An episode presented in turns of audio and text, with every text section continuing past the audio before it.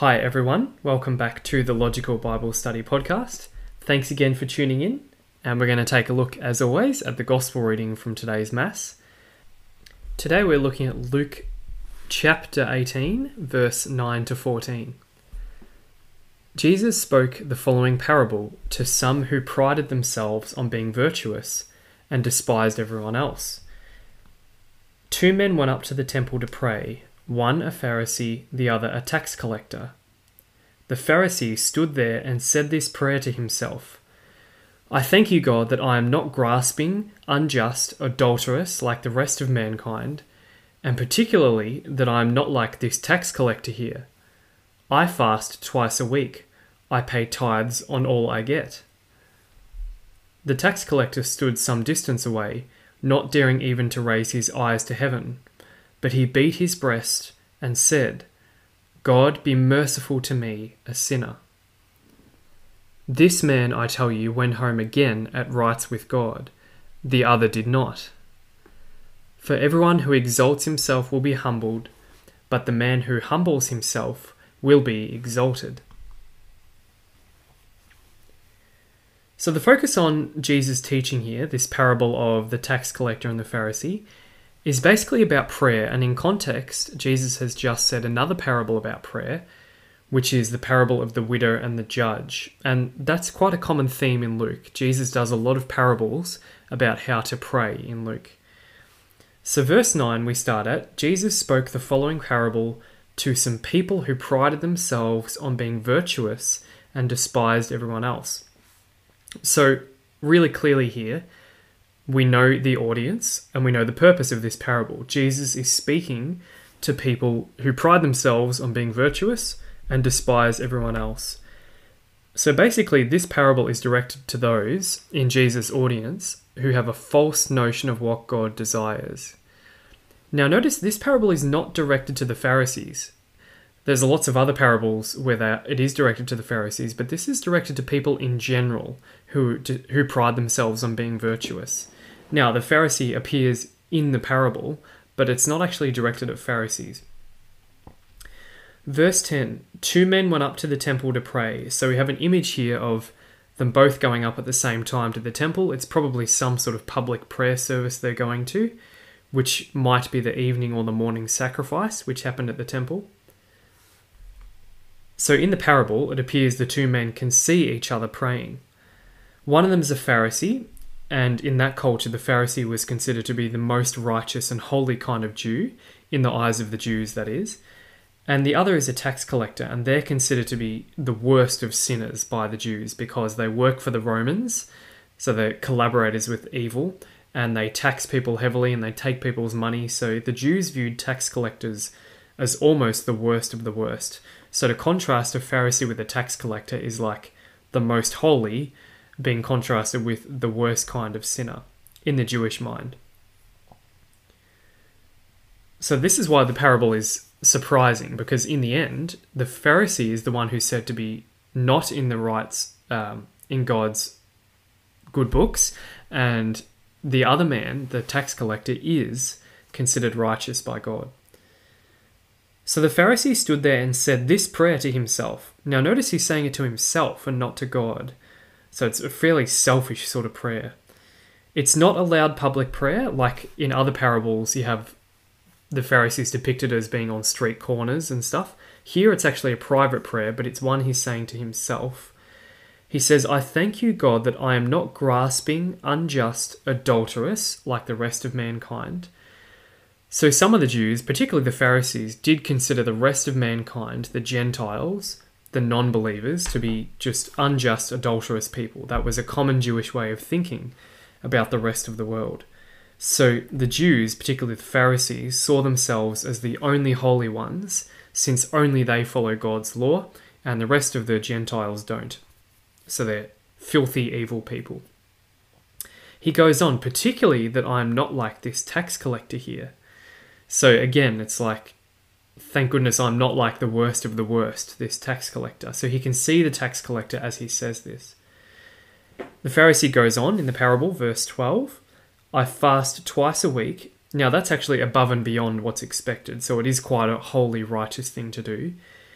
based on the evidence we have, apparently holy Jews did fast on Mondays and Thursdays every week. He says, I pay tithes on all I get. So Jews were expected to give some of their money to the temple as an act of devotion to God. Apparently, the Pharisees went above and beyond with their tithing, which is actually a good thing, and they expected to get blessings from God for that reason. The problem is this kind of boasting in those good acts. So here is an example of a person who's doing the externals very well, but not the internals. This Pharisee, it's, it's a fictional Pharisee, but it's one who's he hasn't had an internal change. Or in the language of Matthew, he's forgotten the, the weightier matters of the law. He's doing the externals, but he's forgotten things like mercy and compassion, which are the more important things. Verse 13 the tax collector stood some distance away, so he's further back in the temple. He probably feels he isn't worthy to be close to the, to the inner part of the temple. So he stands right back and he's not even daring to raise his eyes to heaven. So he's feeling shame. He he fears God and he knows that he's a sinner. So he beat his breast, and that's a sign of immense sort of sorrow and repentance. So this is evidence that the man truly is repentant. This is a truly repentant tax collector. And he says to God, God be merciful to me, a sinner. So the tax collector recognizes that he's a sinner. He's honest about his own status, and that's why he's considered humble. He's honest about his own status in the eyes of God. Now, the word, interestingly, that's used here for merciful, God be merciful to me, a sinner, the Greek word is hilaskomai, and it's only found one other place in the New Testament, which is the book of Hebrews. So it's not the same word as other places in the Gospels where it talks about showing mercy. This is a different word that's used here, and it carries the connotation of expiating or making atonement for sin. So it appears in the parable that the Pharisee is asking Jesus to make atonement for his sin. Verse 14, Jesus says, This man, I tell you, went home again at rights with God. So, in other words, he went home being right in God's eyes. Now, interestingly, this prefigures Zacchaeus. So, in the very next chapter of Luke, Luke chapter 19, Zacchaeus is a real tax collector who is said to go home justified because of what he does. So Jesus is probably setting up um, his audience so that they're ready for the story of Zacchaeus by telling them this parable first. So he goes home justified or right in the eyes of God, which is quite profound. You can imagine Jesus here is going, What? A tax collector considered right in the eyes of God? Whereas the other man, the Pharisee, does not. And that's fairly scary because the man, the Pharisee himself, thinks he's right in God's eyes but his attitude makes him not right in God's eyes.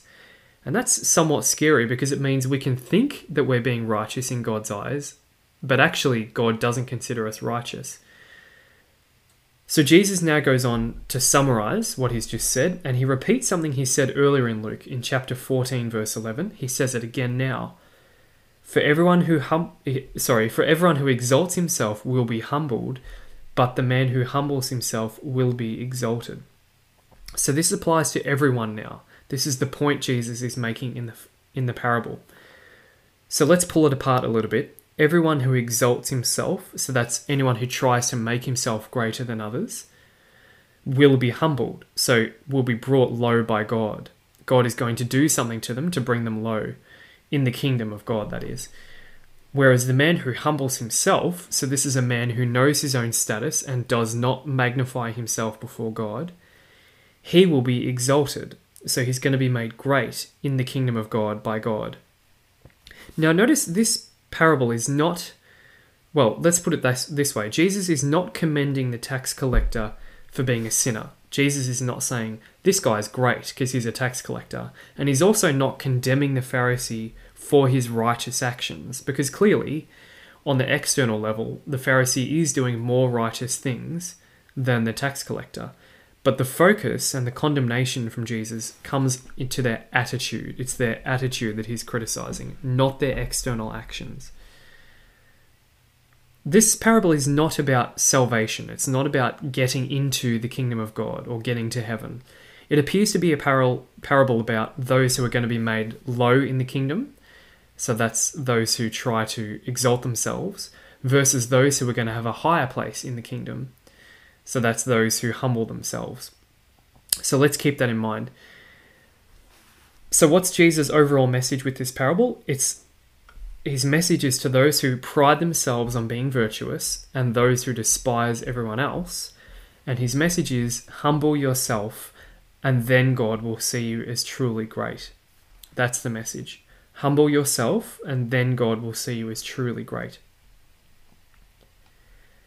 Now, this parable has been a rich source of information about Catholic teaching, so it is referenced quite a few places in the Catechism, particularly in connection with prayer. So I want to read out a few of these paragraphs. Paragraph 2559 in Prayer as God's Gift says prayer is the raising of one's mind and heart to God, or the requesting of good things from God. But when we pray, do we speak from the height of our pride and will? Or out of the depths of a humble and contrite heart. He who humbles himself will be exalted. Humility is the foundation of prayer. Only when we humbly acknowledge that we do not know how to pray as we ought, are we ready to receive freely the gift of prayer. Man is a beggar before God. There's a reference to it in paragraph 2613. It says, Three principal parables on prayer are transmitted to us by Luke. The third parable is the Pharisee and the tax collector, which concerns the humility of the heart that prays. God be merciful to me, a sinner. The church continues to make this prayer its own, Kyrie eleison. So, a rough translation of Kyrie eleison, which you might hear in Mass or say in Mass, is basically God have mercy on me, and that comes largely from this parable. Paragraph 588 we hear Jesus scandalize the Pharisees by eating with tax collectors and sinners as familiarly as with themselves, against those among them who trusted in themselves that they were righteous and despised others. Jesus affirmed, I have not come to call the righteous, but sinners to repentance. So you'll hear there the quote from um, Luke chapter 18.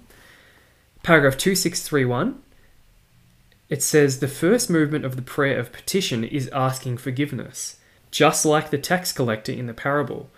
God be merciful to me, a sinner. It is a prerequisite for righteous and pure prayer. A trusting humility brings us back into the light of communion between the Father and His Son, Jesus Christ, and with one another, so that we may receive from Him whatever we ask. So you can hear there's some really awesome paragraphs here about how we're supposed to approach God in prayer, just like the tax collector does in the parable. And there's a couple more really good ones too. Paragraph 2667 says this simple this simple invocation of faith developed in the tradition of prayer under many forms in the east and the west. The most usual formulation, transmitted by the spiritual writers of the Sinai, Syria, and Mount Athos, is the invocation Lord Jesus Christ, have mercy on us sinners. This combines the Christological hymn of Philippians 2 with the cry of the publican and the blind men begging for light. By it, the heart is open to human wretchedness and the Saviour's mercy. So that there is a commentary on a particular prayer that's offered to Jesus. And then lastly, in paragraph 2839, which is a commentary on the line of the Our Father, Forgive us our trespasses, it says, With bold confidence, we begin praying to our Father. In begging Him that His name be hallowed, we were in fact asking Him that we ourselves might be always made more holy. But though we are clothed with the baptismal garment, we do not cease to sin to turn away from God. Now, in this new petition, we return to Him like the prodigal son, and, like the tax collector, recognize that we are sinners before Him. Our petition begins with a confession of our wretchedness and His mercy. Our hope is firm because in His Son we have redemption, the forgiveness of sins. We find the efficacious and undoubted sign of His forgiveness in the sacraments of the Church. So, that last paragraph is particularly important to us as we're all sinners, and as the line in the Our Father says, Forgive us our trespasses. As the Church says in this paragraph, we need to be like the tax collector of the parable, and forgiveness is offered to us primarily through the sacraments of the church. So I'll put all those paragraphs in the show notes. Thanks again for listening, and hopefully you'll tune in again tomorrow.